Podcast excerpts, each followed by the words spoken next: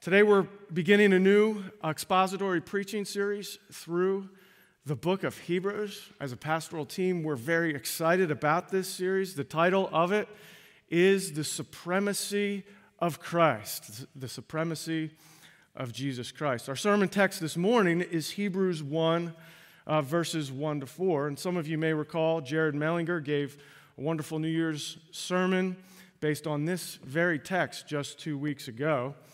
Uh, and his sermon focused primarily on what it means that Christ is our prophet.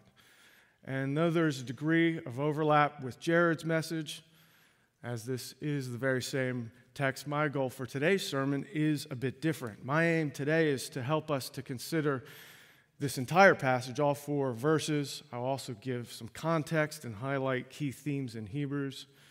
This will, I trust, help prepare us for our journey through Hebrews in the weeks and months ahead. With that, let us now prepare our hearts to be addressed by God Himself. You're in Hebrews 1. These are the words of God. Long ago, at many times and in many ways, God spoke to our fathers by the prophets. But in these last days, He has spoken to us by His Son whom he appointed the heir of all things, through whom also he created the world. Verse 3. He, that is Jesus, is the radiance of the glory of God and the exact imprint of his nature. And he upholds the universe by the word of his power. After making purification for sins, he sat down at the right hand of the majesty on high having become as much superior to angels as the name he has inherited is more excellent than theirs. Let's go to the Lord with a word of prayer. Heavenly Father, we come to you and we thank you for your word today. Lord, thank you especially for how your word reveals Christ to us. So, Father, we ask you now, we ask you now by your Holy Spirit, through your word, open the eyes of our hearts to the glory of our Savior Jesus, and thereby strengthen our faith, our trust, our confidence in Him. Increase our faith, O Lord, in Jesus, in order that we might greatly glorify you in whatever trials we may face, both in 2024, this year, and beyond. We ask all this in the name of Jesus. And everyone said together, Amen. Amen. As we begin this new series uh, in Hebrews, I want to start off by providing some background, some context.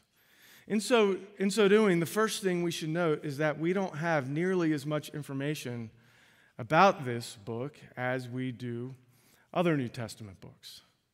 The author is unknown. Scholars have suggested a variety of possibilities, including the Apostle Paul, as well as Paul's close associates Barnabas and Apollos. However, we do not know for sure the author's exact identity the exact location of this church or churches is unknown as well. Biblical scholars have proposed several possible locations. Uh, many scholars lean towards Rome as the most plausible among them, but again, uh, we cannot know for certain. It is highly likely that the first recipients of this letter were a house church or a group of house churches made up of predominantly Jewish Christians, thus the title of the book, Hebrews. It is commonly believed that the first recipients were Jewish in large part because the author assumes intimate knowledge of the various elements of temple worship, a knowledge that most Gentiles simply uh, would not possess. This epistle, you'll notice it's written a little differently than some of the other epistles in the New Testament. It's written in sermon form, not letter form. This indicates that this letter was to be read out loud in the public gathering of church, uh, in an assembly like this. In terms of time frame of when this letter was written, uh, the many references in Hebrews to temple worship provide a very important clue. In 70 AD, as some of you may know, the Romans destroyed the Jerusalem temple. And it is noteworthy that the author of Hebrews nowhere speaks of a destroyed temple. Instead, he speaks as though the temple system of worship was still in full operation. And so this points to a likely authorship date sometime prior to when the temple was destroyed in 70 AD. This point of context is super helpful um, in, in piecing together the situation that the original readers were likely facing. It is commonly known that in the years leading up to 70 AD, the Roman Empire was growing increasingly hostile towards the Christian faith. We also know from history that, that during the reign of Nero, this hostility eventually led to the brutal execution of many Christians, including possibly the apostles Peter and Paul. So at the time Hebrews was written, it clearly wasn't an easy time to be a Christian in the Roman Empire. And from the text itself, from the text itself, it is evident that the original readers anticipated and feared increased persecution by the Romans. Some indeed had already experienced the plundering of their property. Chapter 10, verse 34. So, with intensified persecution likely looming right around the corner, we see in Hebrews that some in this church were tempted to abandon the Christian faith. They were tempted to abandon the Christian faith and return to the comfortable confines of the Jewish religion. The reason for this was in the Roman Empire, in the Roman Empire, Judaism was an accepted religion. When Christianity first began, it, it was viewed as merely a sect of Judaism. And as such, Christianity at the time of, of its inception, it was also deemed acceptable. However, over time, as Christianity, uh, as Christianity developed its own distinct identity apart from the Jewish faith, to identify as a Christian invited increasing hostility and increasing persecution. So, uh, the, real, the very real temptation these Jewish believers faced was to, ab- to abandon the Christian faith. It was to forsake Christ and to return to Judaism because that is what was, that is what was safe.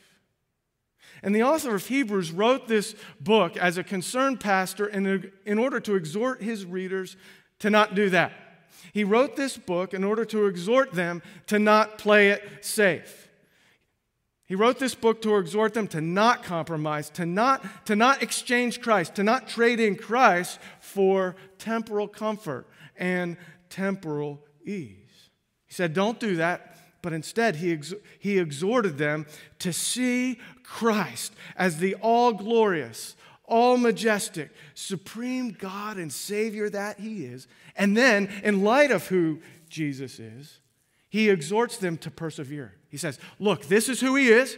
And now, in light of how awesome and incredible and amazing He is, He exhorted them to persevere, to remain loyal to Jesus, loyal to their Savior, even if that loyalty cost them everything, even if it cost them their very lives.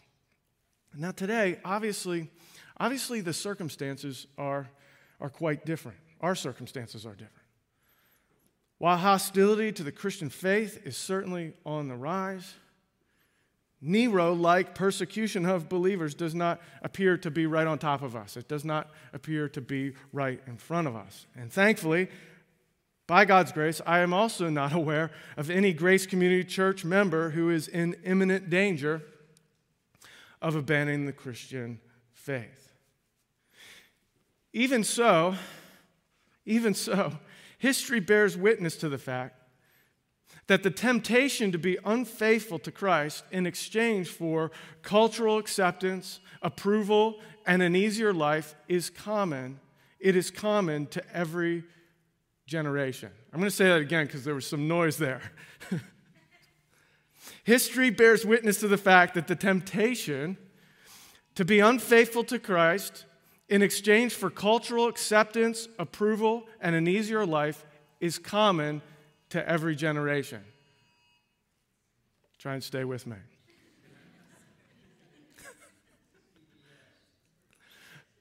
so, severe persecution, okay? Severe persecution, we don't have that here in the United States. Other parts of the world, yes, but not here right at least right now. But temptation in varying degrees to be unfaithful to Jesus in exchange for cultural acceptability. Do we have that? Yes, we have that. And such uh, faithlessness to Jesus usually is expressed in one of two forms. First, jettisoning doctrine that is deemed unacceptable and reprehensible to the culture. And or secondly, conforming to the world by yielding to sin, not repenting of it and excusing. So, how can we, how can Christians today be unfaithful to Christ? Jettisoning doctrine that is reprehensible to the culture. Secondly, conforming to the world by living just like the world does. And the original recipients of this letter, as we will see in the weeks ahead, they experienced both of these temptations. And again, we do too. For Christians today, taking a public stand for righteousness and for biblical truth, it won't get you killed, but it could get you canceled. You might lose your job or worse. On top of that, the world, the flesh, and the devil the world, the flesh, and the devil daily beckon Christians to compromise our morality, our conduct, our behavior. And truth be told, secular culture relishes when Christians do that. Secular culture relishes when Christians yield to sin because when they do, it legitimizes accusations of hypocrisy and in their minds thereby invalidates the biblical truth and the biblical gospel that we proclaim. I think you all would heartily agree it is nigh impossible for the church to effectively call the world to repent if our own lives don't reflect deep repentance and deep holiness of life. We all well know the temptation to yield to the flesh, to remain in sin in various ways, is ever present in every era. And every time we sin, we face two choices. We can either repent and continue to strive after holiness, strive after the holiness without which we cannot see the Lord, as the author of Hebrews talks about. When we sin, we can either repent, continue to pursue holiness, or we can excuse our sin. We can tolerate sin, or worse, we can indulge our sin. I trust you know the latter options I just mentioned there, they all represent disloyalty and infidelity to Christ. And they greatly damage the witness of the church of the Lord Jesus. So the question is what can steady our feet? In the midst of pressures within and pressures without. What can steady our feet in the midst of pressures within and pressures without and keep us from compromise in both belief and behavior, creed and conduct, doctrine and life? What can keep us? What can keep you and me? What can keep the church from dangerous, soul destroying, witness destroying compromise? Well, the answer is the same as it was for the re- first recipients of this letter. Here's what can keep us from compromise clear vision of Jesus Christ.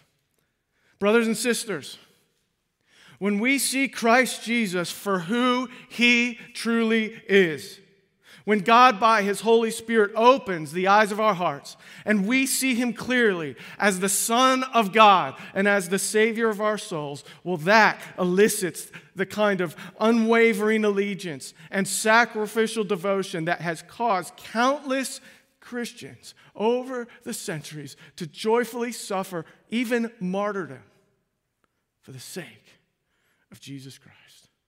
Brothers and sisters, the book of Hebrews imparts that kind of vision.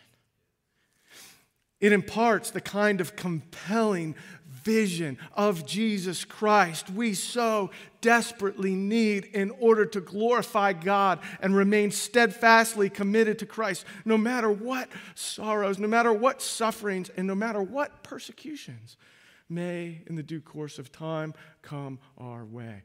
The main theme of Hebrews as well as our sermon today, could be summarized like this Christian stability and faithfulness comes, here's how it comes through clear vision of who Jesus is and what he has done. Where does Christian stability, where does Christian faithfulness, Christian steadiness, where, where does it come from? I want to know. Hebrews helps us. It comes through clear vision of Jesus. Clear vision of who Jesus is and clear vision of what he has done. I trust as we look more closely at our passage today, you will see this theme begin to emerge. So, with that, let us now consider a survey of the text. In verse 1, track along with me because I'm just going to, right here, for the next couple of minutes, just go straight through through the text. So I hope, hope you got have your Bibles open or your phones phone apps out and are ready uh, to look down your Bibles as we go along. In verse 1, the author begins this letter by reminding his original readers of how, in their history as a people, God spoke to them. He spoke to them, the text says, through the prophets. But now, verse 2, in these last days, the author says, God has now spoken finally, conclusively, decisively to his people through his Son. Here, as in the rest of the New Testament, the last days, that phrase, it refers to the time period between the first and second advents of Christ, the time period between the first Christmas and the final return of the Lord. So, in the past, in the past, God spoke to his people through the Old Testament prophets.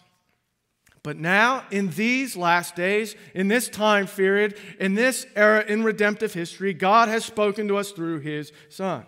And the point is, as Jared pointed out several weeks ago, Christ uniquely reveals God to people. Christ uniquely reveals God to us and is superior to the Old Testament prophets. Continuing on in verse 2 we see God appointed his Son as heir of all things, meaning God the Father has given his Son as an inheritance all things. That is, God has given Jesus an inheritance, absolutely everything in the universe that exists. The Son of God is also the one through whom the world was created. He is the Creator. Verse 3 the son is also the radiance of God's glory. He perfectly reflects, Jesus perfectly reflects God's glory. He is the exact imprint of his nature. That is, Christ is not only truly human, he was truly God. He is divine. And as such, Christ Jesus sustains, maintains, and upholds the entire universe by the word of his power. We heard about this in the New City Catechism this morning. The Son of God not only created everything, he sustains everything. He, even now, in this very moment, sustains every atom in every molecule that exists, including the chair that you're sitting on right now. Continuing in verse 3 after providing for our cleansing of and purification from sin through his atoning death on the cross, Jesus sat down at the right hand of God. This indicates what Christ declared before he breathed his last on the cross It is finished. There was no sacrifice for sin left. It was finished. So Jesus sat down. As a result of Christ's exaltation to the right hand of God, Jesus inherited a name superior to that of the angels. That is verse 4, demonstrating, as one scholar put it, the Son, who has always been the exalted God, has now been exalted as man. So when Christ ascended to the Father, he ascended with his human body. The Son in eternity past had always been exalted as God. But now, through his exaltation, following his death and resurrection, he was exalted as a human being. He was exalted as a man as he sat down to rule over all things at the right hand of God. What a glorious vision of Jesus Christ these verses give us. So, we have considered an overview of the text. I now want to draw from it two key lessons regarding Christian stability and faithfulness that we will encounter time and again throughout this book. Two lessons regarding Christian stability and faithfulness. First, first lesson Christian stability and maturity comes through clear vision of who Jesus is.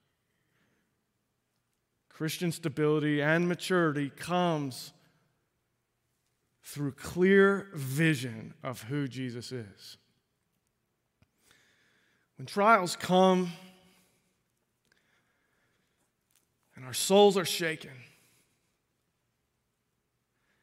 and our hearts are troubled, often what we think we most need is for the trial to disappear, for the trial to vanish and to go away. When the checking account is empty, what we tend to think we most need is an inflow of cash. When a health crisis arises, what we tend to think we most need is physical healing. When cultural forces press in upon the church, tempting us to drift from both sound doctrine and holy living, we can think that what we most need is for those forces to be lessened or removed altogether.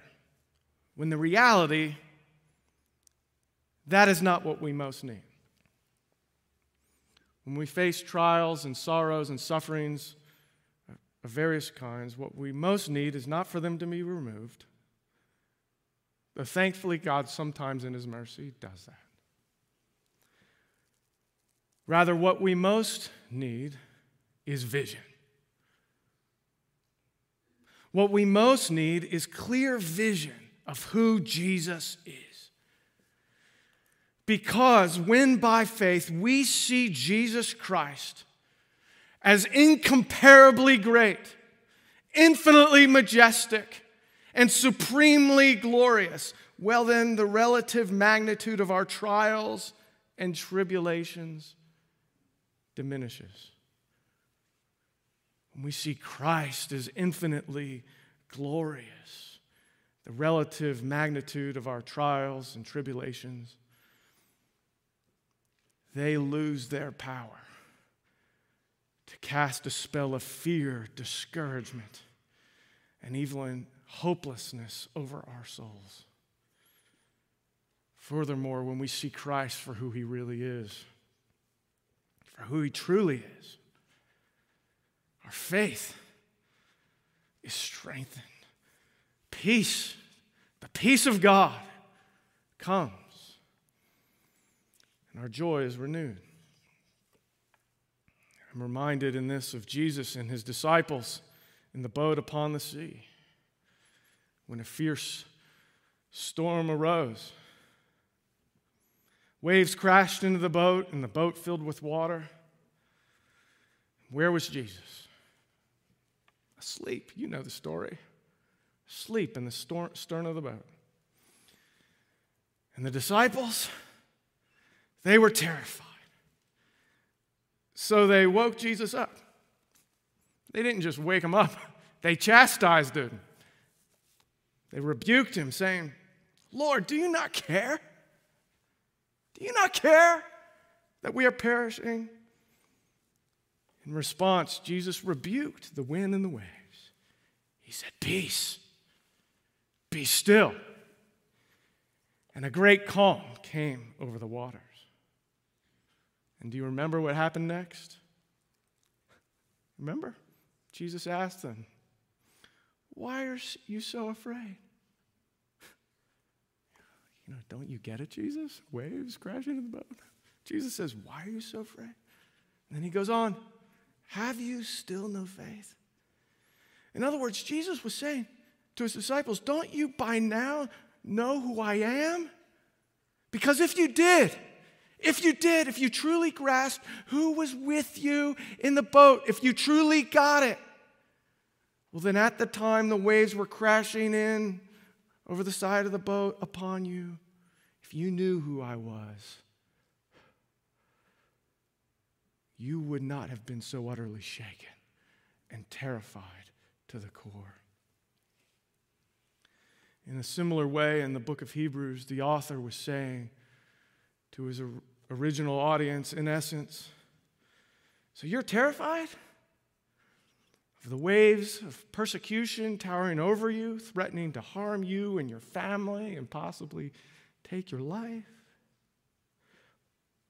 Well, then I ask you do, you, do you not realize who it is that is with, it, with you in the boat? Hebrews. It seems you have forgotten. So let me again introduce you to Jesus Christ. The book of Hebrews. Welcome to Jesus Christ. This is who he is. And now, in light of that, the author says to them, he encourages them, he exhorts them, he says, I exhort you, don't abandon Christ. Here's who Jesus is. Now I exhort you, don't abandon Christ, but instead, place all your hope, place all your faith, every ounce of it, all your trust in Him. And in so doing, experience God's abiding peace. To that end, chapters 1 to 10 are extremely focused on the identity of Jesus Christ. Chapters 1 to 10 are extremely focused on who he is. We saw moments ago how, right at the outset, in verses 1 to 4, the author focuses our attention on Christ as God's supreme revelation of himself to mankind. These verses also focus on his exalted identity. You see what's happening? Here's Jesus. He is God. He is, he is creator. He is sustainer. He is redeemer. The author then continues through chapter 10 to extol Christ as supreme over all. Thus, the title of our series, The Supremacy of Christ. Chapters 1 to 10 highlight Jesus' superiority over Abraham, Moses, and the angels, as well as the Old Covenant priesthood. In chapter 11, the famous Hall of Faith chapter, as an application of Christ's supremacy over all things, the author then exhorts his audience to emulate the faith in the Lord modeled by the Old Testament saints, Abraham, Moses, and many others. In chapter 12, he encourages them in these trials, famous verse, to fix your eyes on Jesus. In these trials you're facing, Hebrews, fix your eyes on Jesus, the author and perfecter of your faith. And in chapter 13, he encourages them to remember that God has said, I will never leave you or forsake you, for the Lord is my helper, and I will not be afraid. What will man do to me. Commenting on this verse, 18th century preacher John Gill writes this The Lord is my helper. He is able to help and does help when none else can. He has promised to be the helper of his people. He has laid help for them on Christ, who is mighty. So you can see this book as a whole has a cumulative effect similar to Jesus questioning his disciples, Why are you so afraid? Again, God, by the Holy Spirit, says to the first readers of this book and to us as well in your trials, in your tribulations, in your sufferings, why are you so afraid? Do you not know who I am? Do you not know who is your helper? Do you not know that Christ, who is mighty, is with you in the boat? Whatever trials you are going through today, dear brother, dear sister, I pray that God, by His Holy Spirit today and in this series, would comfort you in the knowledge of who is with you in the boat, in the storms, and in the trials that you face. As the year 2024 begins, I, I want to submit to you, Grace Community Church, that there is nothing we need more this year and in the year beyond than a clear vision of the Christ who is mighty and will never leave or forsake us. No matter what trials, hardships, and sorrows we may, in fact, experience. And I can think of no better book to help grant us that kind of clear vision than Hebrews. You all well know on our journey to heaven, we all, every one of us, face trials and difficulties of various kinds. These trials range from the mundane problems of life to severe hardships. And if we want to remain stable in our faith and faithful to Christ and glorify, and glorify Christ in the midst of them, if we want to do that, I suggest to you we will spend much time in 2024 and in the years ahead contemplating, meditating upon, considering Jesus Christ. Because Christ and Christ alone is the only true source of peace, joy, and stability that there is in the entire universe. And that is true no matter what the specific trial is that you or I may be facing. No matter what the specific trial is, hear me on this. If I don't trust Christ, if my ultimate peace and security is not found in Him, if I'm not trusting in Christ, well, my soul's going to be restless, anxious, fearful, discouraged, and weighed down. But if in a spirit of meekness and humility, I depend on Christ. I rely on Christ. I trust in Christ. Well, then I can experience the peace of God which passes all understanding. And you know what? I can do that no matter what comes my way. That's how incredible Jesus is. Dear brothers and sisters. That's how awesome and magnificent glorious He is. That no matter what comes our way, it is possible for our souls to be at rest and at peace. That, of course, doesn't mean that our trials are easy. But it does mean that even in the midst of a painful trial, even in the midst of the waves crashing in, we can be different than the disciples were. We don't have to panic. We don't have to be terrified to the core, but our souls can be at peace. Because Christian stability and faithfulness comes first through clear vision of who Jesus is, and second point, it comes through clear vision of what Christ has done. Clear vision of what Jesus has done. Verse 4 of our passage speaks of how Jesus made purification. You see it. You see it there. It's actually uh, verse 3. After making purification for sins. This is a reference to Jesus' atoning sacrifice on the cross, which is a major theme in Hebrews. Hebrews, uh, many of you know this because you've read the book, it makes much of Jesus' high priestly work. It explains, especially in chapters 4 to 10, what it means that Jesus is our great high priest who made atonement for our sins. It also explains the practical implications of the fact that he's our great high priest who made atonement for our sins, the implications for our lives. In this, Hebrews is an enormous help to us. It holds out for us the glory of Jesus' saving work.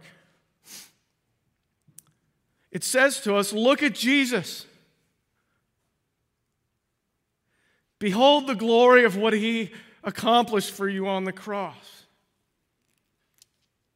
And now, here are the implications. In light of the glorious salvation Christ has secured for you on the cross, God's word in Hebrews says we can have solid reason to not drift away from Christ. Chapter 2 we can know Christ as our Sabbath rest. Chapter 4.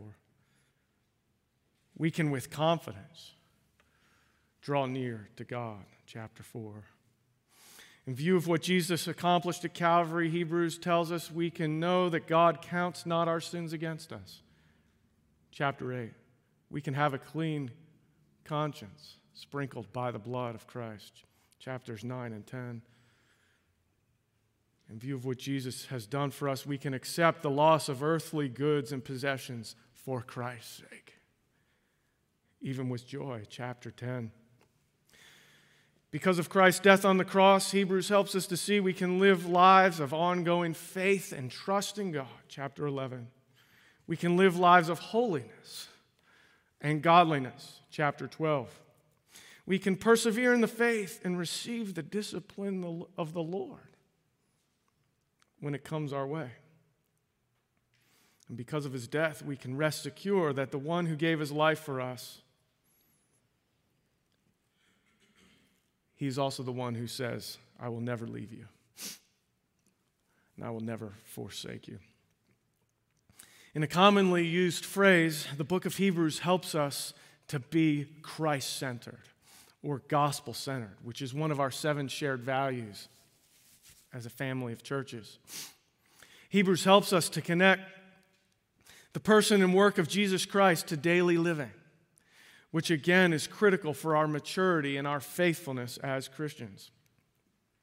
Years ago, I was reading a book by uh, J.I. Packer when I came across the following quote, which I think helps us to understand why the centrality of the gospel and Christ's Death on the cross is so critical for Christian living. And I think this quote also captures how Hebrews can be such a great help to us. So Packer writes this The cross of Christ is the heart of the apostles' gospel and of their piety and praise as well. Listen carefully. So surely it ought to be central in our own proclamation, catechesis, that just means discipleship, and devotional practice. True Christ centeredness is and ever must be cross centeredness. The cross on which the divine human mediator hung, and from which he, which he rose to reign on the basis and in the power of his atoning death, must become the vantage point from which we survey the whole of human history and human life, the reference point for explaining all that has gone wrong in the world and, ev- and everywhere, and all that God has done and will do to put it right, and the center point for fixing the flow of doxology that's worship and devotion from our hearts. Healthy, virile, competent Christianity depends on clear headedness about the cross. I want to read that again. Healthy, virile, that just means strong, competent Christianity depends on clear headedness about the cross. Otherwise, we are always off key. and clear headedness about the cross, banishing blurriness of mind, is only attained by facing up to the reality of Christ's blood sacrifice of himself in penal substitution for those whom the Father has given to redeem. If the band could join me on the stage. Brothers and sisters, the book of Hebrews is intended to help us to be, among other things, clear headed about the cross. It will help us to see Christ as the all sufficient Savior that He truly is, who we can trust, rely on, and depend on, no matter what trials and sorrows come our way. The Apostle Paul said in his letter to the Galatians, The life I now live in the flesh, I live by faith in the Son of God, who loved me and gave himself for me. That statement effectively sums up how we as a pastoral team believe that God wants to use this series to help us as a church. We believe that the Lord wants to use this series to help us to behold the supremacy of Christ, the majesty of Christ, the glory of Christ, the love of Christ, and then to respond by looking to Him in faith, and trusting Him in every situation. Because Christian stability and faithfulness comes through clear vision of who Jesus is and what He has done. Our gracious God and Father, we thank you for your word, and in particular for the book of Hebrews. We thank you for how this book helps us to grasp with greater clarity the greatness, the glory, and the wonder of who Jesus is. Lord, we pray together as a church that you would use this series mightily in our lives to strengthen us, to stabilize us, to give us peace. In Jesus' name we pray. And everyone said, Amen. Let's stand.